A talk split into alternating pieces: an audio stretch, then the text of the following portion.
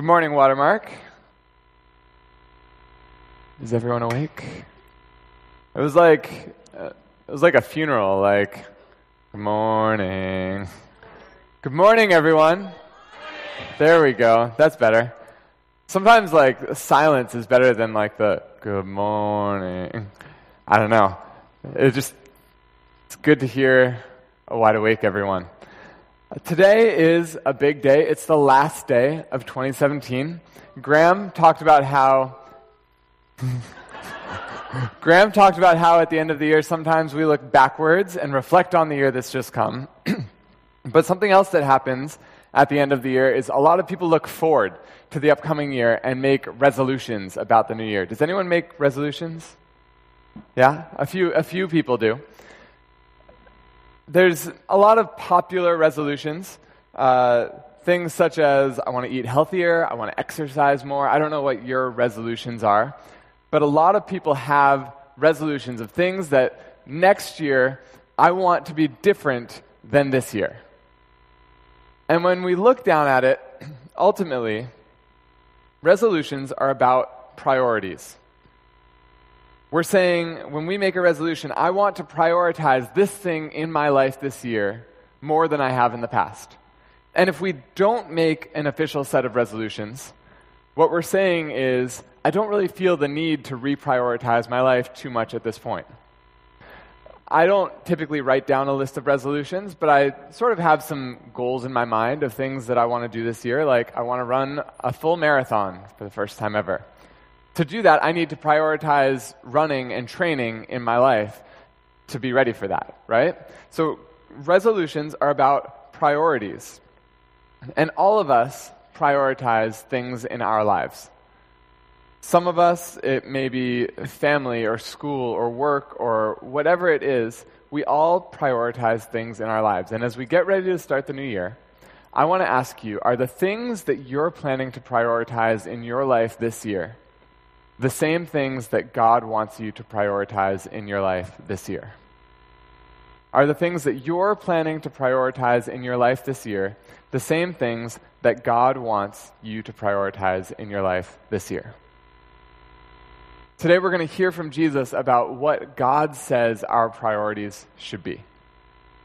And what God says our priorities should be are loving God with all our heart, soul, mind, and strength. Basically, everything we have and everything we are, loving God and loving our neighbors as we love ourselves. And to get there, we're going to talk about uh, understanding God's priorities, aligning ourselves with God's priorities, and responding to God's priorities.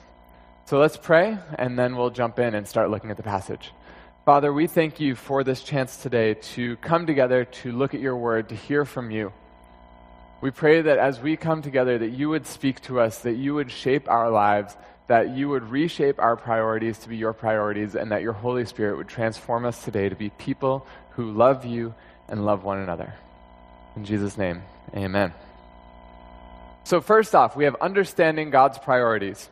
If we look at today's passage in Mark chapter 12, uh, basically, a guy comes with a question for Jesus about priorities.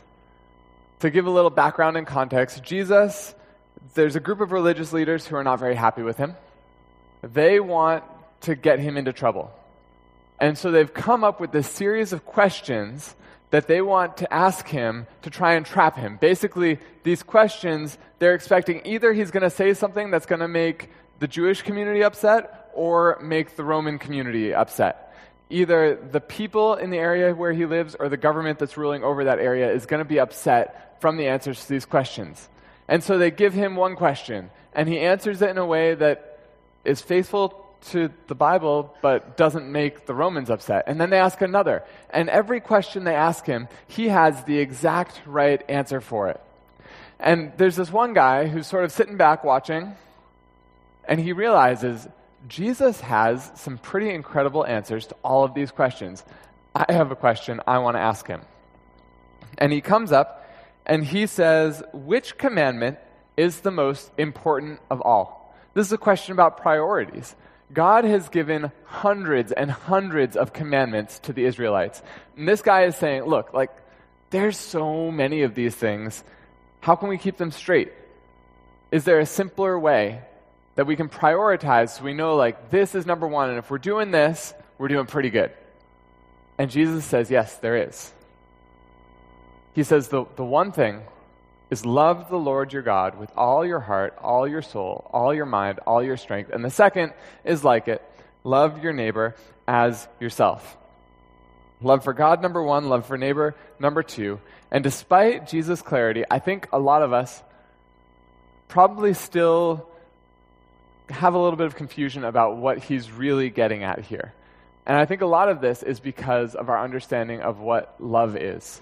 We live in a culture that surrounds us with a definition of love that's not exactly in line with the Bible's definition of love. And I found a, a definition slash explanation of love this week from a psychologist. She wrote a book in, I think it was 2005. Her name is Dr. Deborah Anapol. I probably pronounced that wrong. Her book is The Seven Natural Laws of Love. And this is what she says She says, Love is a force of nature. However much we may want to, we cannot command, demand, or take away love any more than we can command the moon and the stars and the wind and the rain to come and go according to our whims. And if you think about it, like this is the message about love that we are fed day in, day out. Have any of you ever seen the movie Hitch? A few of you. One, one, one, of two of you. Okay. It's a movie, it was popular like maybe when I was in high school. But in this movie, it's a rom com, so you know what's going to happen. They're going to end up together. Spoiler alert. But Will Smith plays the main character, Hitch, and he falls in love with a character played by Eva Mendes. And there's this scene at the end of the movie where she's upset at him and he's come to her apartment to try and like get back together with her and he's standing outside her door and she's sort of inside the door like looking through the peephole so he's at this weird fisheye angle in the camera. And he gets there and he's trying to find the words to say to express how he feels about her. But he can't. He can't find words and so he just starts making faces like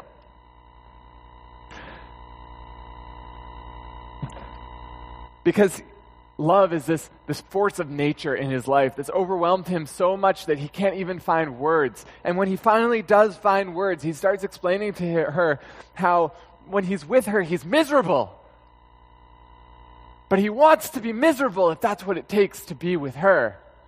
Now, nobody wants to be miserable. But, but this idea of love as a force of nature, it's so strong, it overwhelms us, it takes over our rationality. It's just this wave of emotions that, that crashes over us, and we have no control over when or who or how. That's, that's the message of our culture. That's the message of Hollywood. And I think that's, that's probably a message that a lot of us, without even realizing it or thinking about it, sort of sink into believing. And if we look further into her quote, she says, We cannot command, demand, or take away love. And again, I think this is something a lot of people in the world would agree with. But that creates a big problem with what's happening in this passage today because what's Jesus doing? He's commanding love, right? He, he is saying, You have a command to love. The exact opposite of what this quote is saying. And I think if we're honest with ourselves in the course of day to day life, a lot of us functionally probably tend to agree with this quote in the way that we live our lives. Like, how often do we hear or say things like, you know, I've fallen out of love with this person and there's nothing that can change it? You know, I could never love someone who treats me the way that my boss or father or spouse or fill in the blank treats me. You know, no matter how hard I try, there's nothing I can do to feel love for this person. Each of these comments shows this deep seated belief in our hearts that love just has to occur naturally. It can't be commanded, or if it can be commanded, there's no one who has commanded it that actually has the authority to command it in my life. And even if we don't make these statements ourselves, people make them to us, and how do we respond when they do? Do we say, Yeah, you're right. You can't love someone who's done these things to you. Or do we say, you, you know what? Like, God does command us to love. God has given us a different picture and a different way when it comes to love. And here's why this is a big deal. Because if we say that we believe about Jesus what the Bible says about him, if what the Bible says is true, then this cultural definition of love is false. And chasing it is going to lead to pain and destruction. And so, if this isn't love, or isn't a, at least isn't a full picture of what true love is, what is love? I think the best definition of love that I've found is probably this Love is a commitment to pursue the ultimate good of someone or something else, even if it comes at great cost or sacrifice to yourself. Now, again, this needs a little bit of nuance because ideally this commitment is accompanied by those feelings of love most of the time. But there are going to be days, if, if you're married, you know this, there are going to be days where you wake up and you're just not feeling it. Anyone ever been there? You don't need to put your hands up. There are going to be days where you wake up and you're just not feeling it. And in those days, feelings versus commitment, which is more important? The commitment, obviously. Just because you don't feel like being married to your spouse that day doesn't give you free rein to go do whatever you want. You still have this commitment that you need to stick it out. And so love yes, hopefully should be include the feelings. And if you don't have those feelings, we should be praying for God to give us the feelings. But ultimately, the commitment side is way more important than the feeling side. And again, I know that just reading this definition, it can seem like love is really cold and impersonal. And biblically, that's not the goal. The goal is that God is transforming our hearts to give us these feelings of love so that the commitment and the feelings go together. But the commitment side is huge, it's so important. I, I would say it's more important than the feeling because feelings come and go. And feelings can't really be commanded. But commitments can be commanded. As a spouse, even if you wake up not feeling love, that commitment that you made to your spouse to stay faithful still carries this moral weight in your life. Love as a commitment can be commanded, love as a feeling cannot. And if you look at the teachings that Jesus did and the way that he lived his life, this lines up so much better with the way that Jesus lived and the way that Jesus taught. Because, I mean, think about it. He, he commanded love. If you can't command love, as this psychologist said, then Jesus is out of line right off. But also in the way that he lived his life. He, he went out, he found this group of men to follow him, his disciples. And he taught them lots of things over the course of three years. He said things like, If anyone's ashamed of me, then I will be ashamed of you when I come to judge the world. And he taught them and he showed them who he was. And he had this dinner with them the night before he died. And at this dinner, he turned to one of them, Peter, and he said, Peter, tonight, before the sun comes up, before the rooster crows, you're going to deny me three times. And Peter says, No way. Peter says, That's not going to happen. I would die for you before I did that. And sure enough, a couple hours later, Jesus is arrested. And Peter, three times, says, I've never even met him. I don't know who he is. Leave me alone. Jesus gets killed. He rises from the dead and he comes back. And what does he do? He has a conversation with Peter where he confronts Peter, acknowledges that what Peter did was wrong, but forgives Peter and restores Peter to a relationship with himself. Now, how does this show love as a commitment rather than just a feeling? Well, first off, if Jesus was going for love as a feeling, not just a commitment, seeing the way that Peter hurt and betrayed him probably would have just destroyed any feelings he had in the first place. But beyond that, love as a feeling doesn't want to hurt feelings. Because love as a feeling is seeking the short term good of someone, even if that comes at the expense of the long term good. We don't want to offend someone because if someone is offended or upset, that means that we've done something wrong. We failed them. We haven't loved them properly when love is a feeling. But Jesus is willing to confront Peter. He's willing to have this difficult conversation that it, it says Peter was grieved from this conversation. But he, he caused this short term hurt for the sake of Peter's long term good because he saw love as a commitment and he was willing to pursue Peter despite the difficulties and the pain that that could include. And if love is a commitment, not just a feeling, that means each one of us is demonstrating love every single day in some way, shape, or form. Because each of us spends our time prioritizing things. Maybe it's work, maybe it's school, maybe it's kids, maybe it's money, maybe it's power. In Matthew chapter 6, verse 21, Jesus says that our hearts will be where our treasure is. Basically, the things that we invest our lives in are the things that we love. Where we put our time, where we put our money, where we put our energy, that's where we put our love. Since all of us put time, money, and energy into things every single day, all of us are investing love into something or someone or somewhere every single day. So when Jesus says, Love the Lord your God with all your heart, all your soul, all your mind, all your strength, love your neighbor as yourself, he's not saying you have to go out and generate some love in your heart magically that wasn't there before. What he's saying is, all of us love. The problem is, we love the wrong things in the wrong ways. We invest our time and our money and our energy into things that are not going to ultimately fulfill us. And it's not an issue of creating a love that doesn't exist, it's an issue of reprioritizing our love.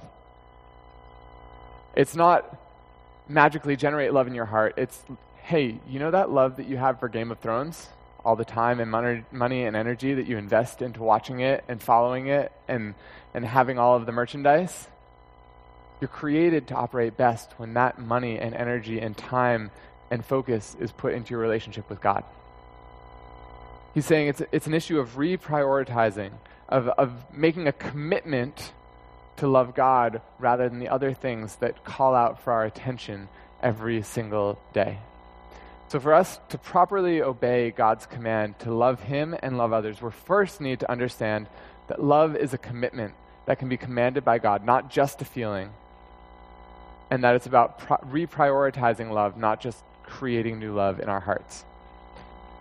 But next up, we have aligning ourselves with God's priorities. See, if we go back to the passage, Jesus is asked a simple question What's the greatest commandment? And he actually doesn't give one answer, he gives two. Do you ever notice that? He says, the most important is, Hear, O Israel, the Lord our God, the Lord is one. Love the Lord your God with all your heart, soul, mind, strength. And the second is, I'm going to give you a bonus answer love your neighbor as yourself. There's no other commandment greater than these. And I think if you look at it, not just in the church, but sort of in society at large, a lot of people really like the second part of what he says. Right? This idea of loving our neighbors. That's something we feel good about. Even if we don't do it ourselves, we, we sort of like the idea of it. And some people might think, like, that as yourself part might be a little extreme, but generally in society, I think most people would be like, yeah, you should care about others, love your neighbor. The part where a lot more problem, people have problems is the first part of what he says. Love the Lord your God with all your heart, with all your soul, with all your mind, with all your strength. Now, for non Christians, it sort of makes sense why this would be a problem for them. If you don't believe that God exists, why would you care about loving Him? But the shocking thing is that for many Christians, this has become a problem as well. If you look across the world, many churches, many denominations over the past hundred years have just stopped teaching certain parts of God's Word. They've said, you know, this this is uncomfortable. We're not going to say it. And the logic that they use is basically, you know, God says to love our neighbors. When we teach on these specific topics, it makes our neighbors uncomfortable or upset. And going back to this definition of love as a feeling, if we're making them upset or uncomfortable, we're not really loving them. So, in order to love them, we need to cut out certain parts of God's word so that we don't make people upset or uncomfortable. And on the surface, the motive seems to be good, doing it to love others better. But in reality, that's not what's happening. Because in reality, love is about pursuing someone's greatest good. And our greatest good is to know God as He is and have a relationship with Him. And if we're distorting the picture of who God is in the name of loving other people, what we're doing is we're cutting them off from the opportunity to know God as He is. We're cutting them off from their greatest good, cutting them off from the one thing that they need more than anything else. It's a, it's a deadly mistake when a church does this. To truly love our neighbors, we actually need to start by loving God. There's a reason that Jesus lists these things in this order first, loving God, second, loving others. Because our ability to love others flows out of our love for God. C.S. Lewis has this essay that he wrote. It's called, very creative title, First Things and Second Things. And in it, he talks about first things and second things. And when he talks about first things and second things, it's in terms of the, the order of priority, like first priorities and second priorities. And he has this really insightful quote from this book, and he says, You can't get second things by putting them first. You can get second things only by putting first things first. Very deep.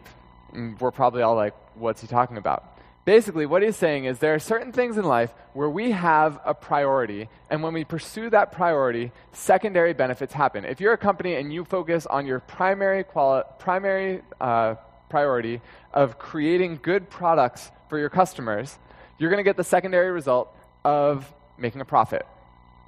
However, if you get your priorities switched around and you focus on your secondary priorities as if they were primary, you, you focus on making the profit more than anything else, you're going to make terrible products, cut down on quality to cut costs so that you can maximize profits, and you end up making a worse product that no one buys, and you don't make the profit and you don't make quality products. Because you put the secondary thing first, you miss out on the first thing and the second thing. Does that make sense? Yeah? Uh, one more example in marriage. In marriage, I want my wife to be happy. Is that a primary or a secondary priority? No, not primary. It is secondary. Because primary is loving her. I'm supposed to love her, and if I'm loving her well, hopefully she will be happy. Happiness is a secondary result of me loving her well. And, and see, here's what happens when I switch that up because it, it's so easy to focus on trying to make your spouse happy instead of trying to love your spouse well. What happens is you put all this effort into trying to make them happy, and inevitably, someday, they're not happy. And there's nothing that you can do to fix it. You don't need to put your hand up, but I'm guessing a lot of us have been there before. If my focus as a husband is simply on Justine being happy, and she is not happy no matter what I do, I'm going to take that really personally, right? Because she is not responding the way that she's supposed to be responding. And so I'm going to do one of two things. Either I'm going to get really frustrated and try harder to make her happy, or I'm just going to give up and be like, you know what? Nothing I do is going to work anyway, so why even bother? Now, you don't have to be married to know this, Frustration and giving up are those good ways to make your spouse happy? No, they're not. But let's rewind here.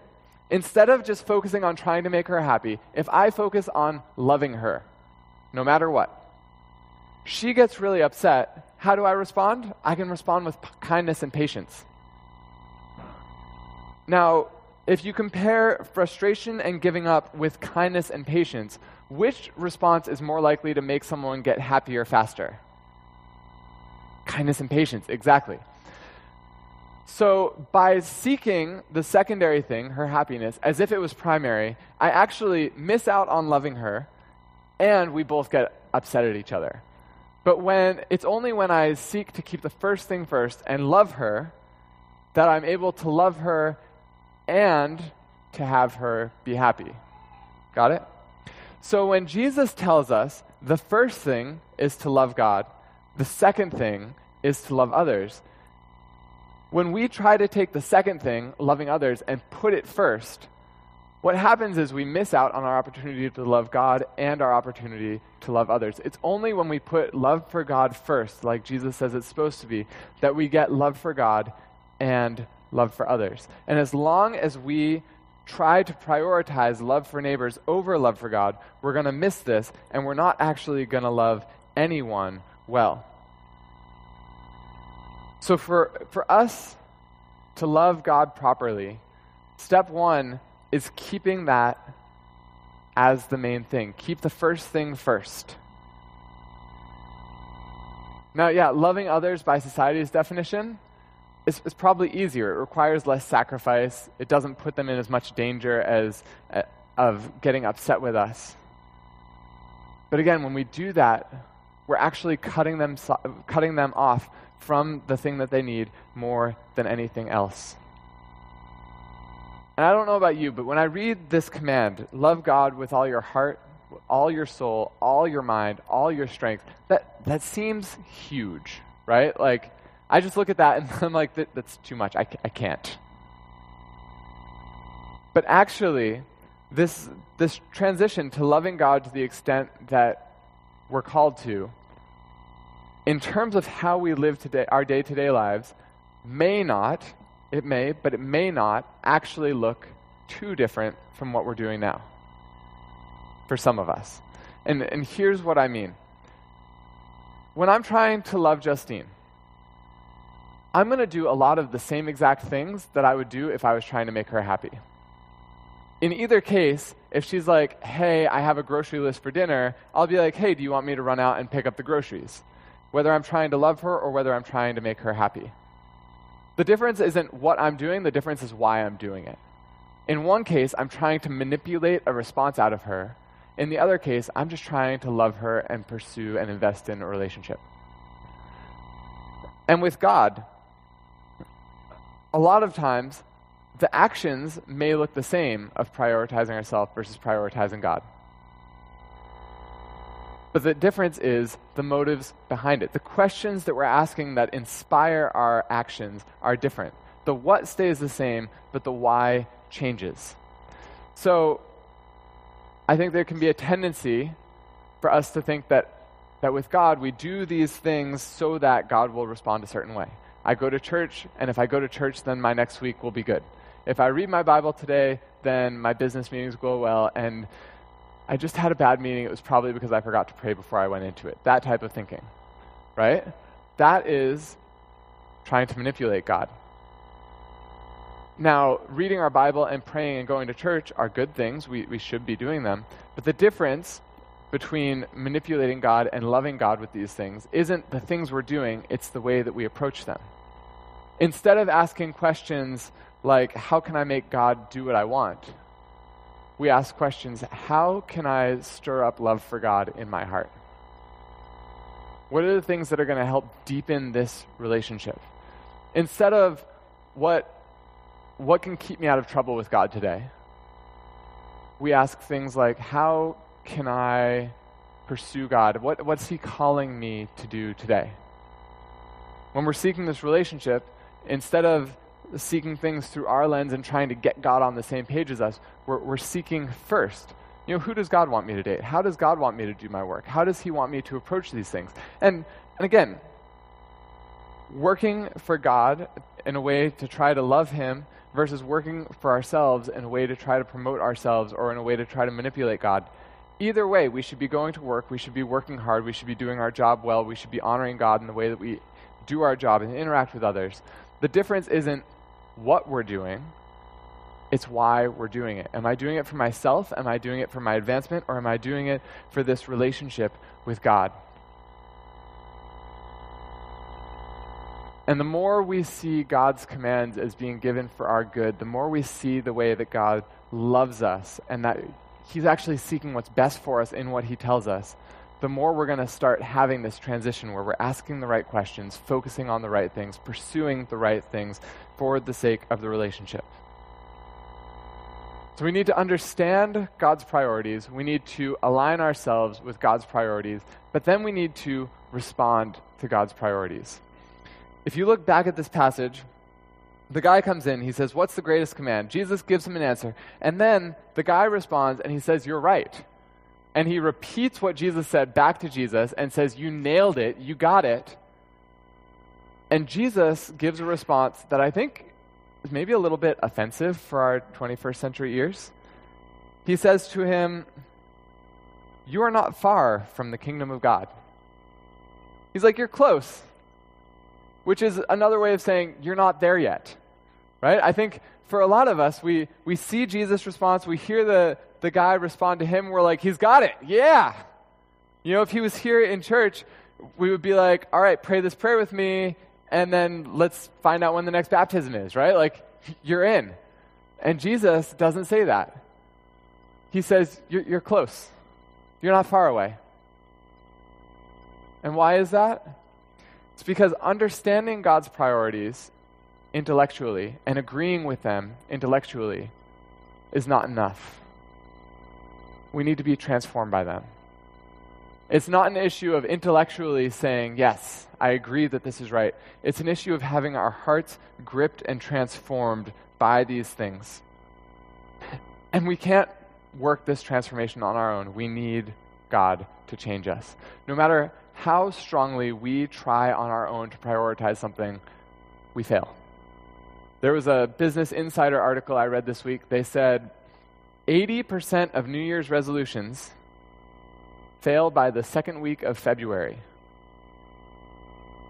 That means if you if you like find four other people sitting around you, if all of you made New Year's resolutions, one of you would still be going in 6 weeks. And by the end of the year, only 8% are successful. It's very easy to commit to something, it's very hard to stick it out and follow it through. And here's the even bigger problem. Let's say that you and I are part of that 8%. We're the ones who can make a commitment and just stick with it, and we're going to get it. If for no other reason than that we said we were going to get it. We, we fight on our own effort to prioritize God, to love Him, to love others. And we get to the end of the year and we look around and we say, I did it. And we look around and realize that, like, nine out of ten people around us didn't do it. What are we going to think about them? How are we going to feel towards them? They're weak, soft willed people. Should have had the discipline that I had. What are we doing? We're not loving them. We've, we've put all this time and effort and energy into trying to love people, but because we're doing it on our own time and effort and energy, we're cutting off our ability to love them. Our love doesn't come from us just mustering up the strength. Our love comes from somewhere else. So, what is this command to love God and love others just something that we're, we're never going to be able to accomplish? Well, in one sense, yeah, kind of. But that's the whole point of the cross. The whole point of the cross is that we couldn't do it. I couldn't do it. You couldn't do it. We failed. And we're destined to fail again and again and again as long as we're relying on ourselves. And God knew that. And He stepped down to rescue us and redefine us and give us a new chance. Not a new chance to fix ourselves, but a new chance to have a new identity in Him. The cross is God's way of saying, You messed up. You can't do it yourself, but I'm here to rescue you. That's why Jesus died for us, because we can't obey like we're supposed to. And the message of the cross is not just that we're forgiven for our failure, but that we have a new identity moving forward. You know, earlier we were talking about Peter and the story of him failing.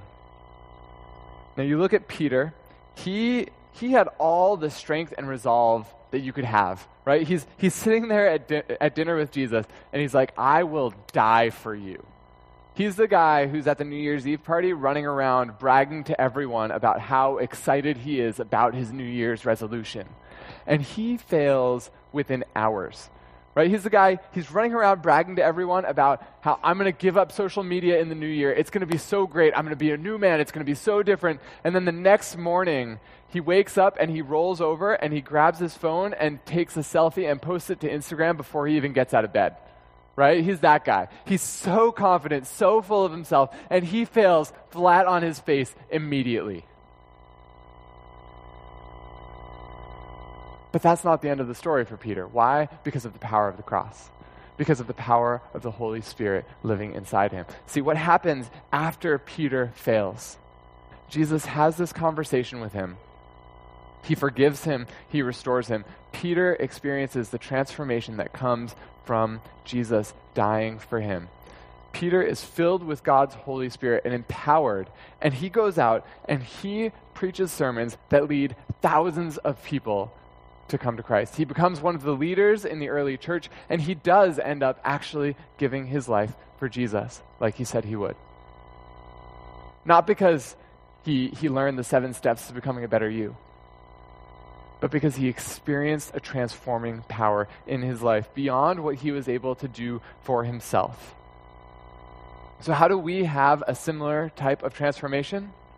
Well, it's not about trying to pull ourselves up and do better. It's about letting God reshape us, reshape our priorities so that we love God first and love others second. I'm not going to give you a long list of to dos right here because good actions in this area can often hide wrong motives.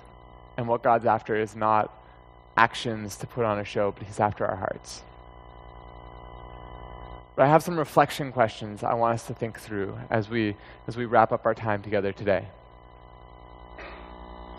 You know, Jesus says that our treasure will be where our heart is. And that our hearts will be where our treasure is. So, as you think about the upcoming year, 2018, do you want God to be your treasure and your passion this year?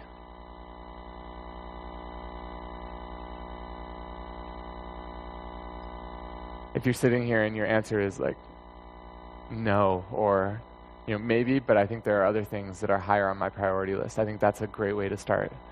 Just having a talk with God and saying, God, I know you should be top of my priority list, but you're not change me, transform me, reprioritize my life.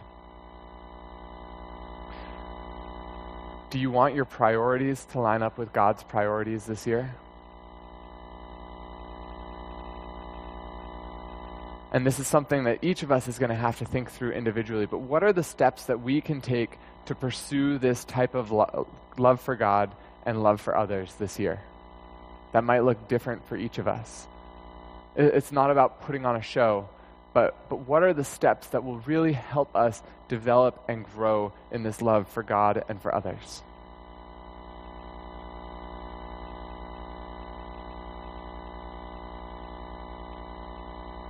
If we do want to prioritize God more this year, it's going to mean prioritizing other things less. We have limited capacity.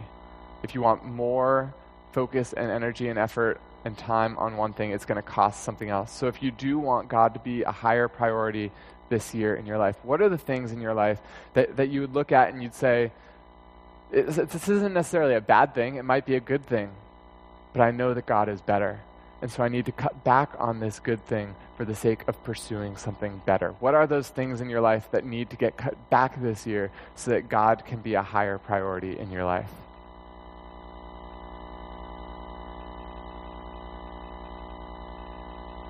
It may take sacrifices.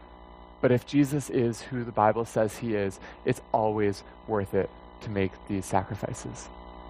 You know, I started off our sermon today with this quote from this psychologist, and I, I disagree with her definition of love. But she says something here that I think is really, really, really insightful. She says, Love is a force of nature. However much we may want to, we cannot command, demand, or take away love any more than we can command the moon and the stars and the wind and the rain to come and go according to our whims. You know what? On one sense, she's right. You and I, we don't have the power or authority to command or demand love. We also don't have the com- authority to command the wind, the rain, the moon, the stars. Do you know who does have the authority to command the moon and the stars and the wind and the rain and does it every single day? The same one who commands us to love. He can command us to love because he has the authority. He has all authority. As we go into this year, are we going to listen to him? Are we going to prioritize our lives the way that he calls us to? Or are we going to pursue something else as our top priority? Let's pray. Father, we thank you for your love for us. We thank you that we can love because you have first loved us, that it's not about us trying harder, it's not about us doing better, but it's about you coming to us to rescue us when we were hopeless. We thank you for Jesus. We thank you for his life and his death to rescue us. And we pray that as we start this new year, that our priorities would be your priorities. That the things that you want for us would be the things that we are seeking in our lives, that we would pursue loving you first and loving others second. And that anything else would be would be used for the sake of these two things to show love for you and love for others. God, we love you, but we want to love you more. I pray that you would transform our hearts. In Jesus' name, amen.